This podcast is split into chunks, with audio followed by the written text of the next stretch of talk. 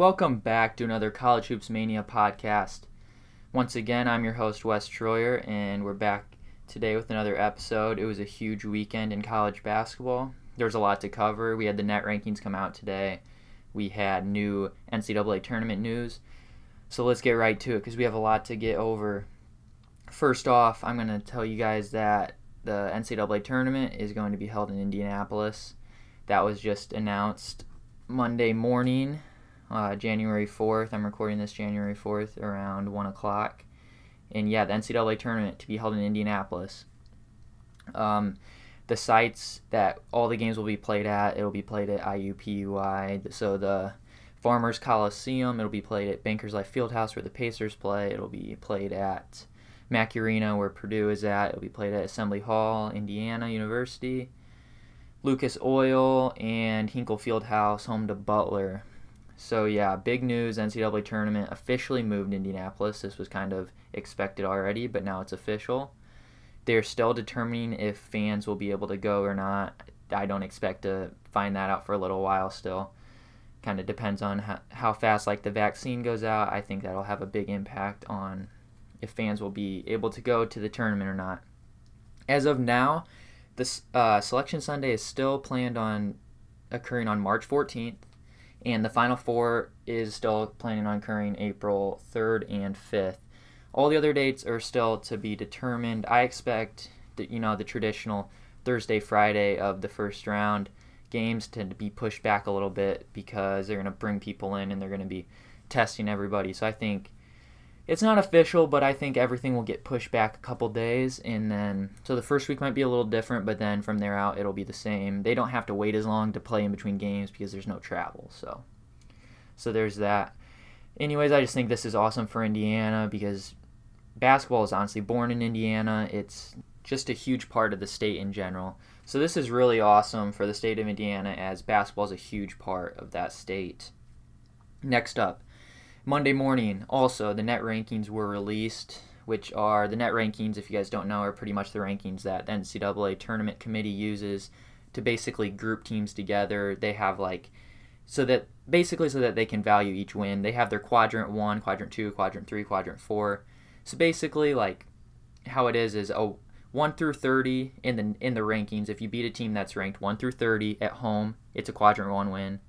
If you beat a team 1 through 50 on a neutral court, it's a quadrant 1 win. And if you beat a team 1 through 75 on the road, it's a quadrant 1 win. So basically, it values playing away from home, winning away from home.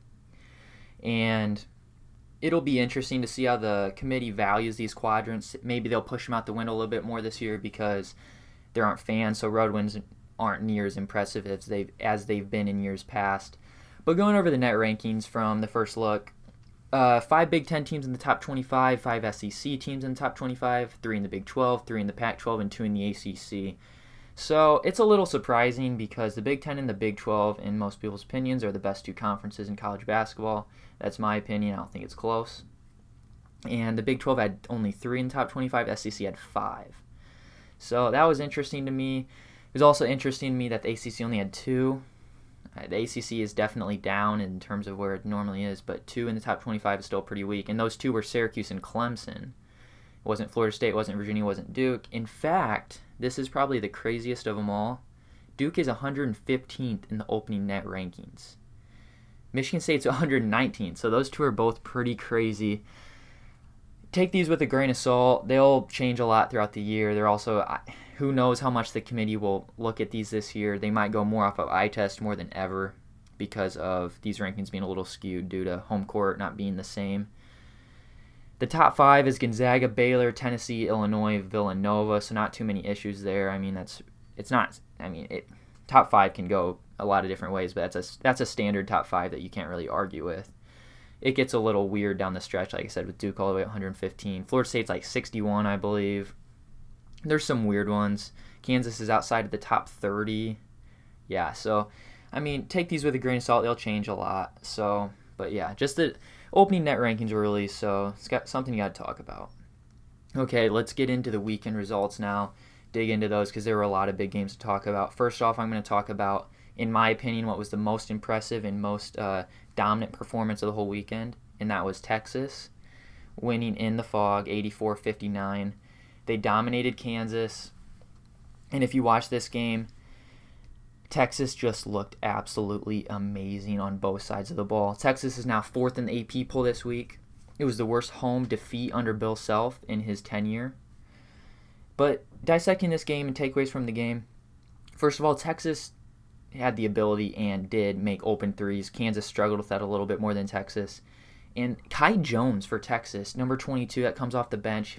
He plays a four, more of a stretch four. He is really, really good. And Texas has two really good fours. Greg Brown, the the five star freshman, and Kai Jones both look like first round picks. Now I don't know. Kai Jones puts it on the ground. He can score inside. He's really, really long. He's really good defensively. He can switch on. He basically can guard smaller guards, which makes him more valuable. And then looking at Texas defensively as a whole, they are they looked really, really good defensively. They're super versatile. I like that they have Jericho Sims is a true five, but he's quick enough that he can guard smaller guards. So if he gets switched off in a in a ball screen, I mean he can stay in front of people, and he also has he has the rim protecting ability, which makes him very really valuable. But if they take him out of the game and use Kai Jones and Greg Brown as their two biggest guys, that's okay too because both of those guys are very versatile. Can guard bigger guys, can guard can guard smaller guys. And then Texas's backcourt, their guards get up in you, they make you uncomfortable, they get in passing lanes. Texas looked really good defensively. They kept Kansas in front and they closed out on shooters very well. So Texas looked great on that end of the floor. And then Texas offensively, I mean, their guards got in the lane at will. They uh, they made a lot of threes, but they made a lot of threes from inside out threes. They got a lot of paint touches, kicked out to shooters. So I mean, that's not really fluky. They were getting good looks and they were knocking them down. Texas just looked phenomenal on both ends of the floor. And that, in my opinion, was the most impressive win of the weekend. Next up, next game to cover Alabama upsets Tennessee in Knoxville 71 63. This was the biggest upset of the weekend, in my opinion. I viewed Tennessee as the number three team in the country going into this game. My opinion really hasn't changed a whole lot after that game, although I mean I might I might knock them down a couple spots, but I still think Tennessee's a really good team. But you have to give credit where credit is due. In Alabama, played a heck of a game. Tennessee would make runs at them, and Alabama would make big shots. A lot of times it was big threes to kind of uh, slow the Tennessee run down. Uh, Jahvon Quinerly for Alabama in the second half especially looked really good. He was get he was carving up the Tennessee defense off the bounce. He was getting in the lane. He scored, but he was also being a playmaker for them. Jahvon Quinerly looked really good. He's the former five star who committed to Villanova. Didn't have a good go at Villanova. Didn't play a lot. Transferred to Alabama. So seeing him look like that on a big stage was encouraging to see. But Alabama is a really athletic team that will be right up there at the top of the SEC. I still think Tennessee is clearly the team to beat in the SEC. I don't think anybody's too close to them still. I think Alabama, I think LSU, I think Florida, I think Missouri are all in a bunch. I still think uh, Arkansas is too, although no Justin Smith for Arkansas hurts them a lot. But it's kind of a mess of teams right there. The SEC is looking better than what people thought going into the year. But yeah, looking at Tennessee, and takeaways with this loss, this unexpected loss. To be honest, Tennessee, everything that had to go wrong for them to lose that game kind of did. Like Alabama shot 50% from 3. Tennessee shot 19%. The 3 ball is a big part of basketball games and how you shoot. Tennessee is great defensively.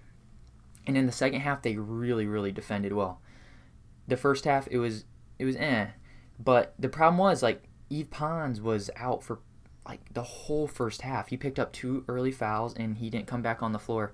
And it's pretty clear that Pons is the leader of that defense. And Tennessee is still great defensively without him, but they're on a whole different level with him. They're they're now the number one defense on KenPom. And you saw Yves Pons come back in the second half, and he has five blocks in five minutes. It was just amazing. Like he's he can guard smaller guards, he he can guard bigger guys, but like he just protects the rim. And if he's not blocking shots, he's still altering shots. Like when guards are going in there, they're scared of him. Like he doesn't have to block it to affect the shot. And that's what makes Yves Pons so good. And then also like Tennessee, it was it was more of offensive problems in this game because they were getting the stops they needed, but they just couldn't score to capitalize. They weren't making open shots, but their guards also weren't getting a lot of dribble penetration. It was their offense was a little stagnant, looked a little lost at times. And Jaden Springer got hurt in this game, didn't play in the whole second half. Jaden Springer's loss was probably a little more uh, it hurt them more than I would have expected it to. But looking at it now, Jaden Springer probably is their best bucket getter on this team, even though he comes off the bench. But like when they bring him in, he's instant offense for them.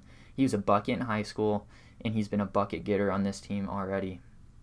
So hopefully Jaden Springer's okay, and getting him back is clearly important for this team, and especially on the offensive side of the ball because they're obviously amazing defensively. It's just on the offensive side, they need to improve a little bit to hopefully reach their goals, which should definitely be a national championship because this Tennessee team is capable of a lot. All right, another Saturday game that I'm going to cover, getting past the Tennessee game. It was a 2 o'clock game on ESPN2, and Iowa won at the RAC, beat Rutgers 77 75. A really impressive win in a game where Iowa only made seven threes. This team relies heavily on the three point ball. Seven threes is not bad, but Iowa averages more than that.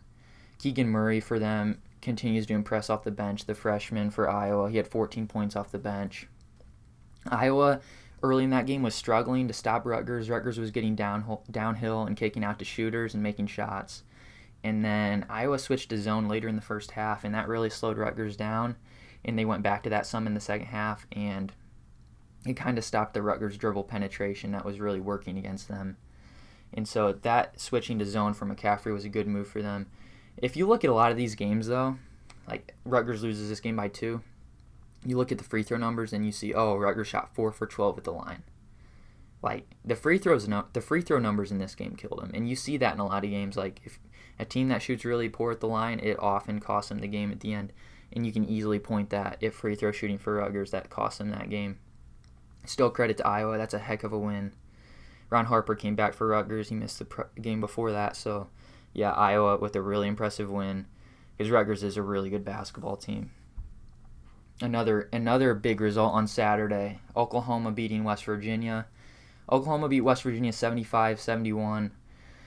Before the game, shortly before the game, Oscar Tshiebwe, uh, West Virginia's big man, uh, starter for them, announced, well, he didn't announce, but West Virginia announced that he's stepping away from the program for personal reasons. Don't exactly know what's going on. So that was a big loss for West Virginia going into that game. So there's distractions with that, kind of having to adjust playing without Tshiebwe. And so, I mean, I'm not going to take this loss worth too much. Oklahoma's a good basketball team, too. The story in this game was really uh, Umoja Gibson for Oklahoma, who had 29 points and 8 threes off the bench for them. It was a game where Austin Reaves and Brady Manek both struggled shooting the ball. Brady Manek really, really struggled and they still came away with a win. So that was very encouraging for Oklahoma. It was a big win for them. Uh, we'll see how West Virginia and how their identity looks going forward without Tshiebwe. They're going, you know, a little bit smaller now, a little more of a four out one in look instead of with Culver and Tshiebwe both playing high low inside. So yeah, we'll see what West Virginia looks like going forward. The truth is, the Big 12 is also a gaunt- is also a gauntlet. It's not just the Big 10. Like the Big 12 is loaded I mean, you even saw Iowa State give, give Baylor a run on Saturday. So, like, other than Kansas State, and Kansas State almost beat TCU on Saturday. So, I mean, there's no nights off really in the Big 12. The Big 12 is a gauntlet. The Big 10 is a gauntlet. Both of those leagues are having historic seasons. And we have more Saturday results to get to. Next up, we have uh, the Missouri game. Missouri went uh, to Fayetteville and came away with a win 81 68 over Arkansas there's just so many Saturday games to get to. But uh, Missouri, yeah, looked really good. Arkansas was coming to this game undefeated, but I mean, it was kind of like they hadn't played a lot of people, so we didn't really know what to expect exactly from Arkansas. But just like a couple hours, it might have only been an hour. I think it was one hour before the game. One of Arkansas's better players, and they're starting uh, power forward Justin Smith. They announced he's out three to six weeks with ankle surgery. So losing Justin Smith going into that game really hurt them. And then watching this game, it was just so much more evident how much it really did hurt them because okay well first of all missouri was coming off loss tennessee good bounce back for them but like looking at this game and what worked for missouri and what hurt arkansas and why missouri won this game it was just clear as day it was all in the it was all in the pick and roll they put connor vanover of arkansas uh, defending ball screens he was on jeremiah tilmon and he could not uh, contain the guards he was playing really soft and basically the guard just kept backing him up Vanover seven three, if many of you don't know, but he he shoots forty percent from three, and he, he plays more like a guard. Like he's not he's not strong. He struggles defensively, and it was it was very obvious on Saturday. I mean, Jeremiah Tilmon just dominated. Vanover was getting lost. He wasn't recovering.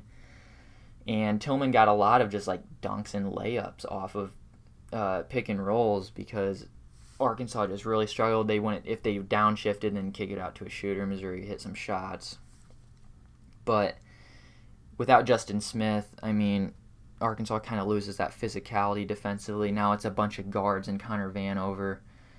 And it's a little troublesome looking at Arkansas going forward. It looks like they're really going to struggle defending the basketball. They're still a gifted offensive team, but Missouri kind of exposed them defensively just by putting Connor Vanover in ball screen after ball screen. And also, it was just the whole Arkansas team in ball screens.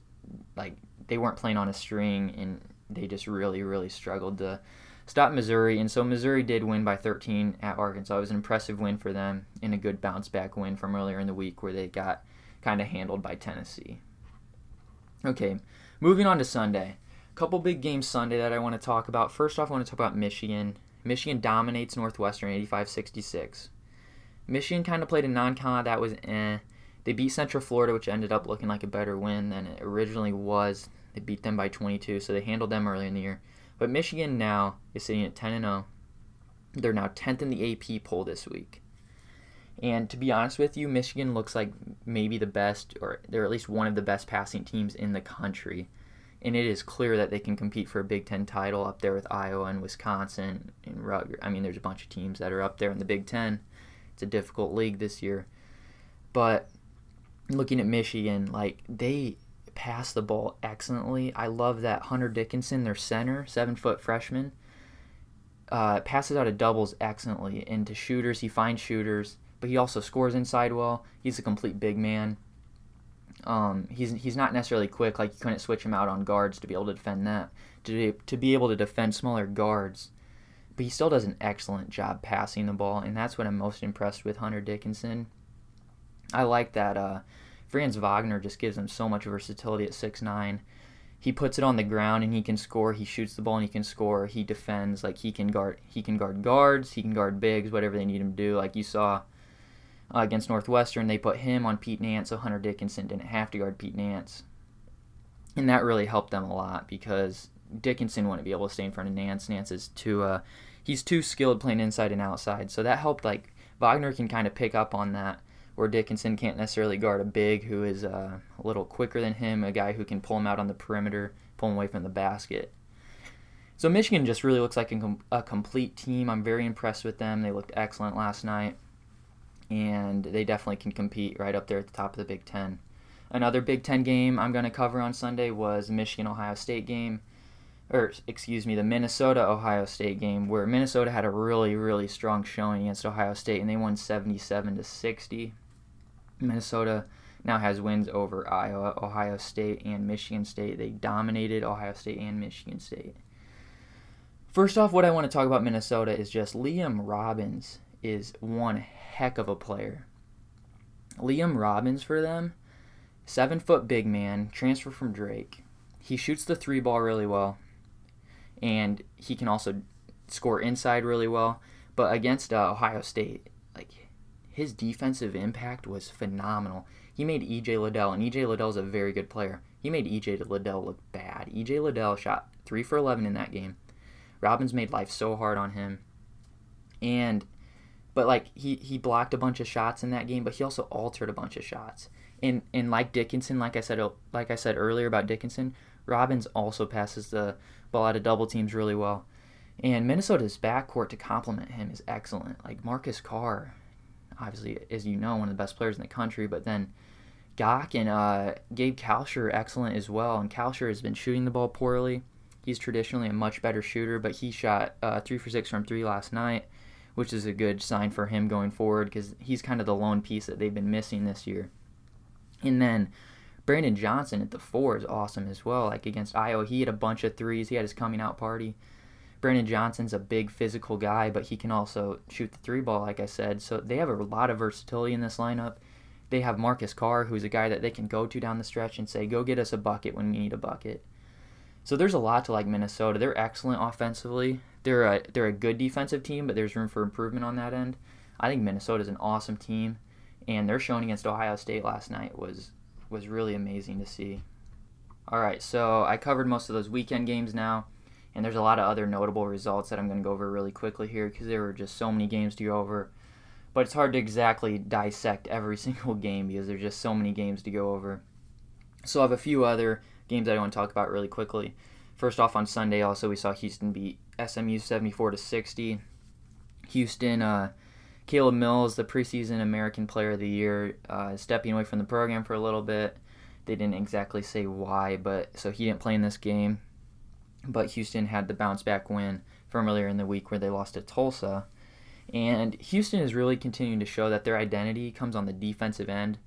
They looked really excellent defensively in this game, and they have in prior games as well. Like against Tulsa, it wasn't on the defensive end though. The problem it was the offensive end.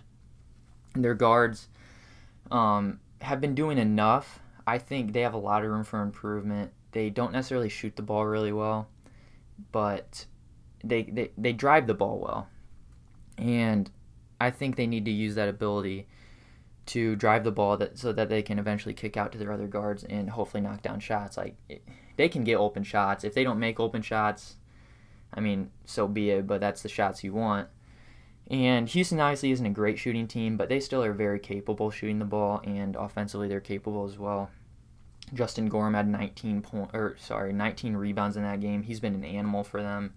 I like Houston's versatility.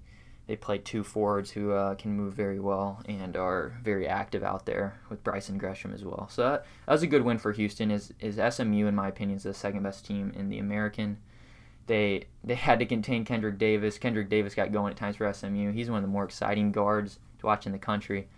I mean, you saw at times they're doubling him, and Kendrick Davis is just driving around out there, just dribbling away from him. But yeah, good win for Houston. Next up, I'm going to just touch on Baylor game. Baylor beat Iowa State 76-65. Baylor just could not get away from the Cyclones on Saturday.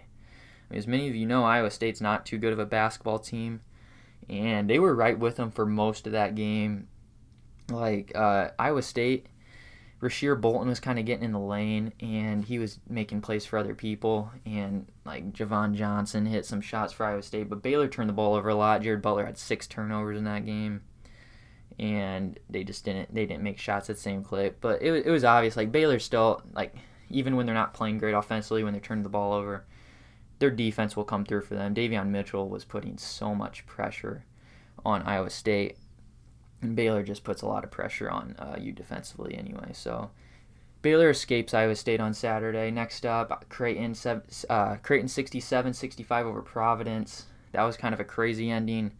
Creighton was up four late, and then they end up uh, Providence ends up tying it, and right when they tie it, Creighton quickly inbounds the ball. Zegarowski goes down the floor, passes to Bishop. Bishop's the trailer, and Bishop gets a dunk with just less than a second left in the game. So Creighton ends up winning that game by two.